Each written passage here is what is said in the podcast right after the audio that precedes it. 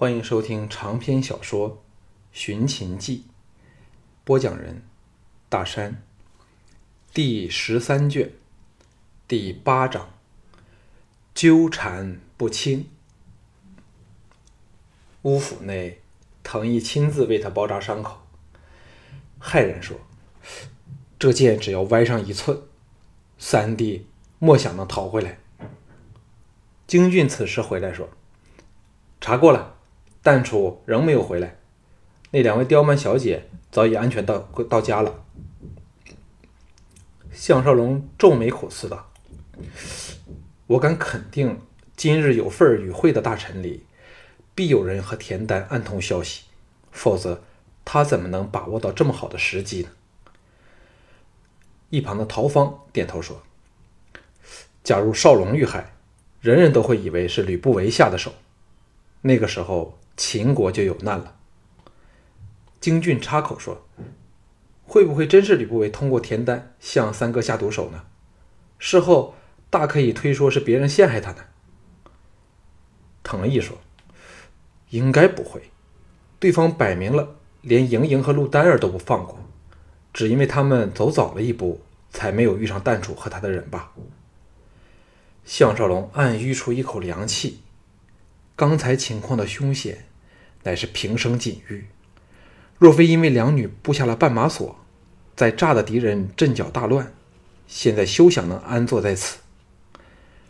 陶芳说：“幸好剑上没有淬毒，可见由于士气仓促，淡楚等也是准备不足啊，否则结果就完全两样了。”顿了顿又说：“只要我们查出有哪位大臣离开议政厅后立即找到田丹，就知道是谁和田丹暗中勾结了，一天找不出这个人来，始终是心腹之患呢。”项少龙说：“我看不会那么容易查出来吧，为了掩人耳目，他们会有一套秘密的联络手法，不愁被别人看穿呢。”唐毅接入道：“只凭他能猜到盈盈和陆丹儿会缠你到城外较量，就知道此人不但深悉咸阳城的事儿，还须是与盈盈等相当接近的人。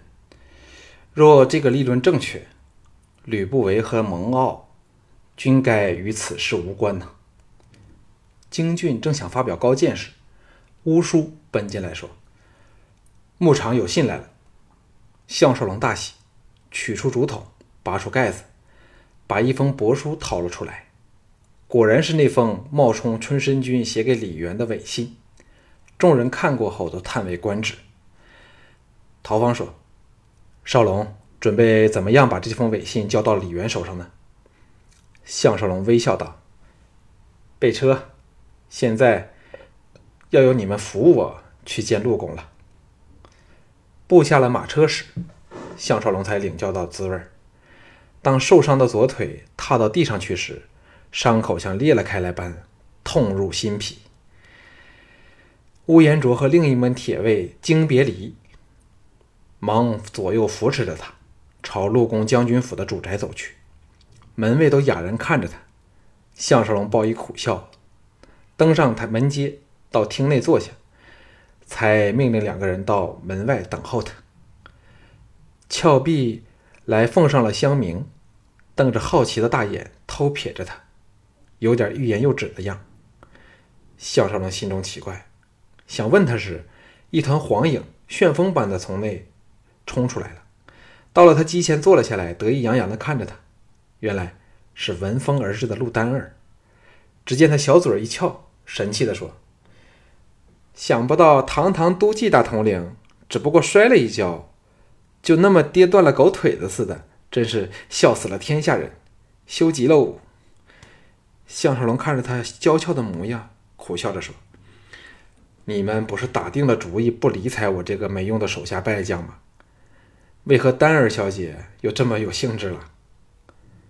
陆丹儿微一愕然，接着大发娇嗔说：“谁理睬你了？只是你摸上门来吧，还要说这种话。”项少龙微笑说：“算我不对好了，丹儿小姐请勿动气。”陆丹儿气鼓鼓地瞪着他，向身旁掩嘴偷笑的美婢说：“看什么，给我滚出去！”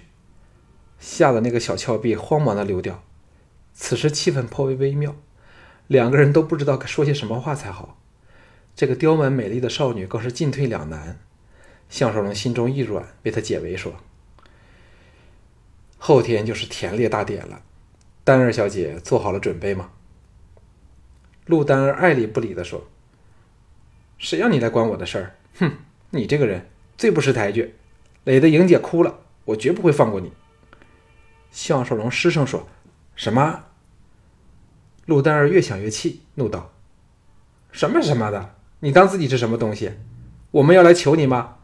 我恨不得一剑把你杀了。”项少龙暗自心惊，眼前的陆丹儿乃是咸阳秦青外绝对碰不得的美女，因为她正是楚妃人选之一。爱的反面就是恨，像莹莹和陆丹儿这种心高气傲的贵女，分外的受不起别人的冷淡，尤其是这个人是他们看得上眼的人。正不知说了什么时，陆公来了。陆丹儿低声说：“项少龙，我们走着瞧吧。”一阵风般的溜了。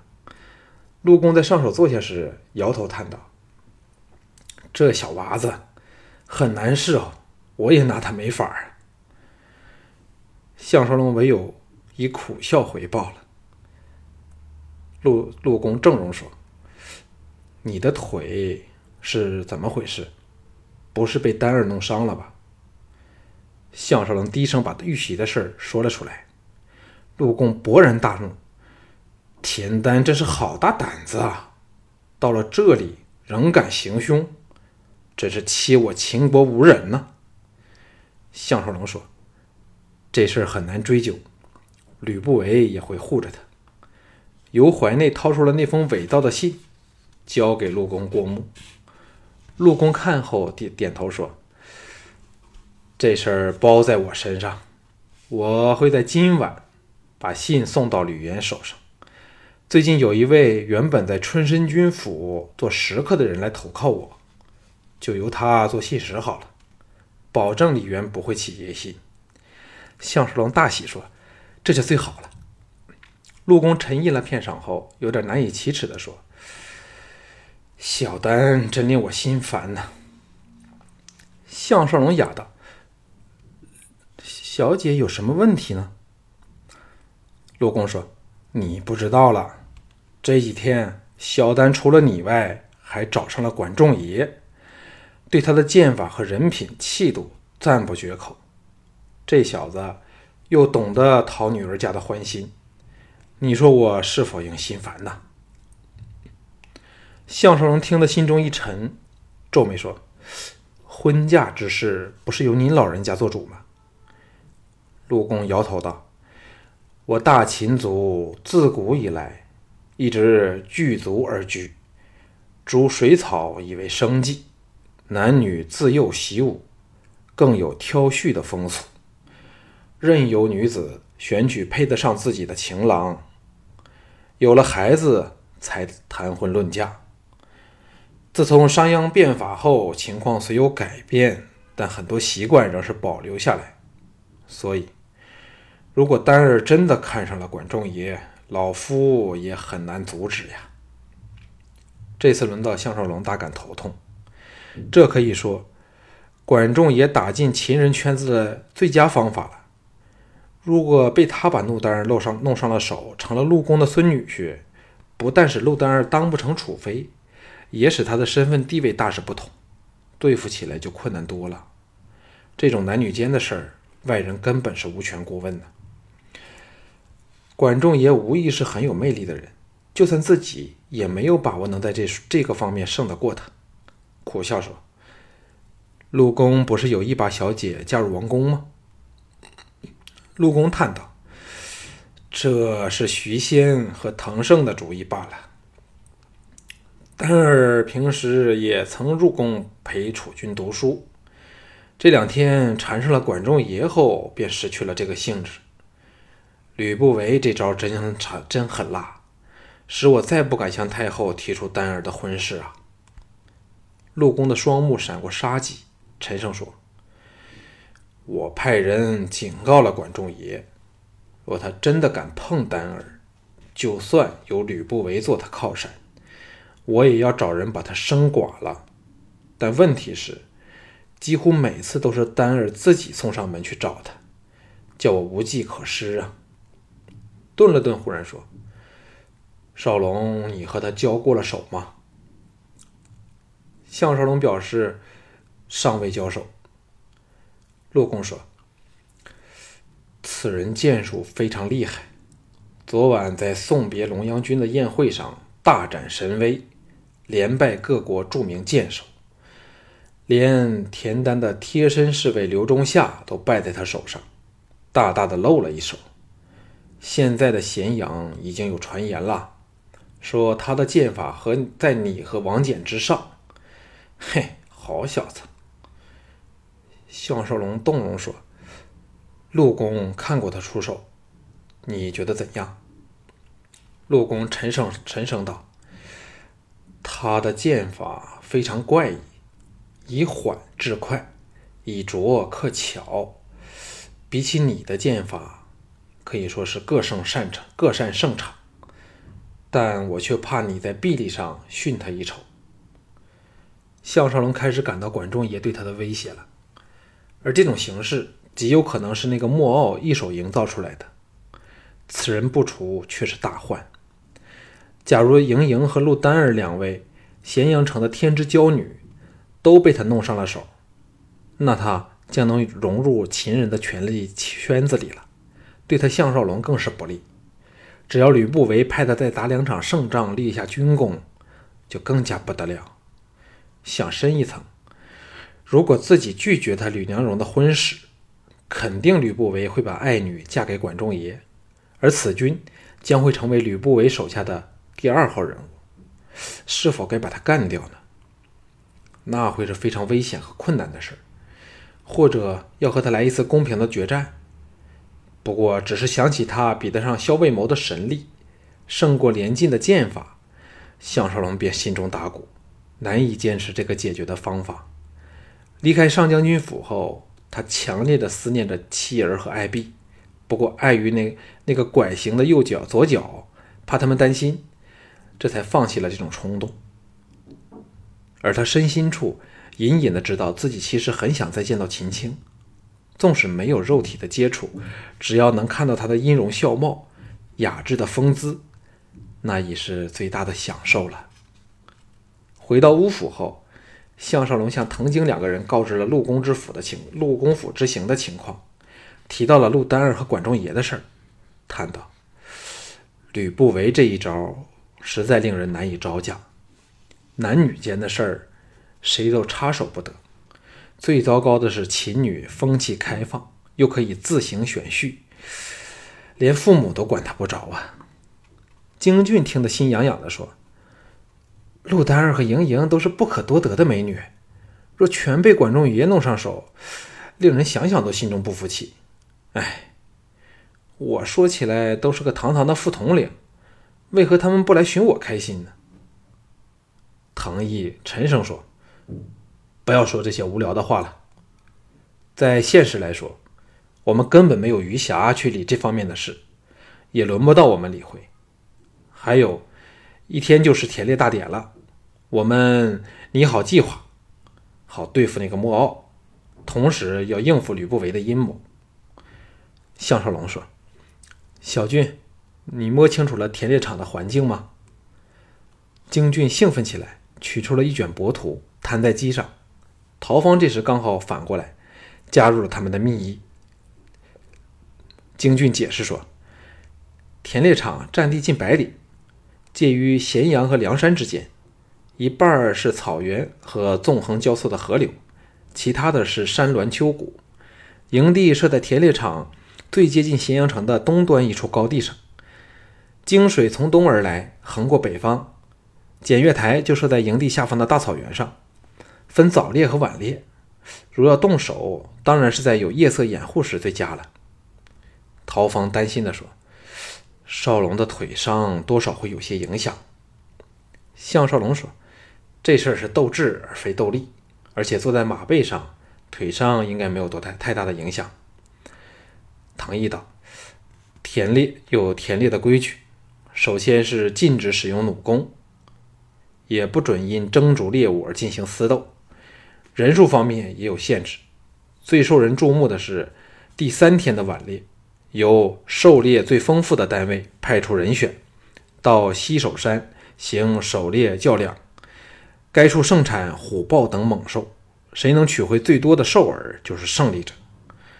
所谓单位指的是军中的单位，例如禁卫军、都骑军、都尉军便是三个独立的单位，其他如上将军府、左右丞相府都是不同的单位，用意是提拔人才，就像是一场比拼骑射的考试。为了展示实力和激励斗志，像田丹这些外人也会被邀请参加，好比拼高低。京俊说，布置陷阱并不困难，问题是如何把莫傲引到那里去。这家伙的坏心眼最多，恐怕很难令他上当。项少龙道，有些什么陷阱可否说来听听？京京俊精神大振说，其中一招手段就是把一种取自蜂后的药液沾点在莫傲身上，只要他经过蜂巢时，保证可以要了他的命。陶芳皱眉道，若他穿上甲胄，恐怕只是手脸有被蛰的可能，未必能够置他于死地呀、啊。唐毅说，陶公有所不知了，在西首山一处斜坡旁的丛林里，有十多巢剧毒的地蜂，只要盯上十来口，人就要昏迷，多几口的话，神仙怕都难以搭救。问题是怎么诓他到那里去，因为他只是文官，不直接参与狩猎。这个计划对付管仲爷反而容易一点。陶方色变说，这么说吕不韦对付少龙也应该不是太困难的了。项少龙苦笑道，只要想想那个毒计是由莫傲的脑袋里走出来的，便知道非是一语了。看来我可暂且拖着吕娘荣的婚事，等到杀了莫傲后才和他计较，这才是聪明的做法。唐毅叹叹道，三弟肯这样做吗？项少龙双目神光一闪说，兵不厌诈，否则就要吃大亏，或者装作答应后，我们再利用管仲爷破坏吕不韦这个如意算盘，此事随经变好了。陶峰想起了一事儿，说，我差点忘了，涂仙找你明天黄昏时分去会他，应有新的消息。唐毅长身而起道，夜深了，少龙早点休息吧。如果仍走得一拐一拐的，怎样去和涂仙会面呢？项少龙在两人的搀扶下朝寝室走去，心中一片茫然。自从与吕不韦斗争到现在，虽然不断的落在下风，但从没有像此刻般的心乱如麻。无论是女梁女吕吕娘荣、陆丹儿，或者是莹莹，每一个都令他大感头痛，有力难施。他清楚地感觉到，尽管成功地除去了莫傲，这个管仲爷仍有可能使他一败涂地。此刻他只希望能够搂着季嫣然他们好好的睡一觉，自己未来的命运实在是太难以预料了。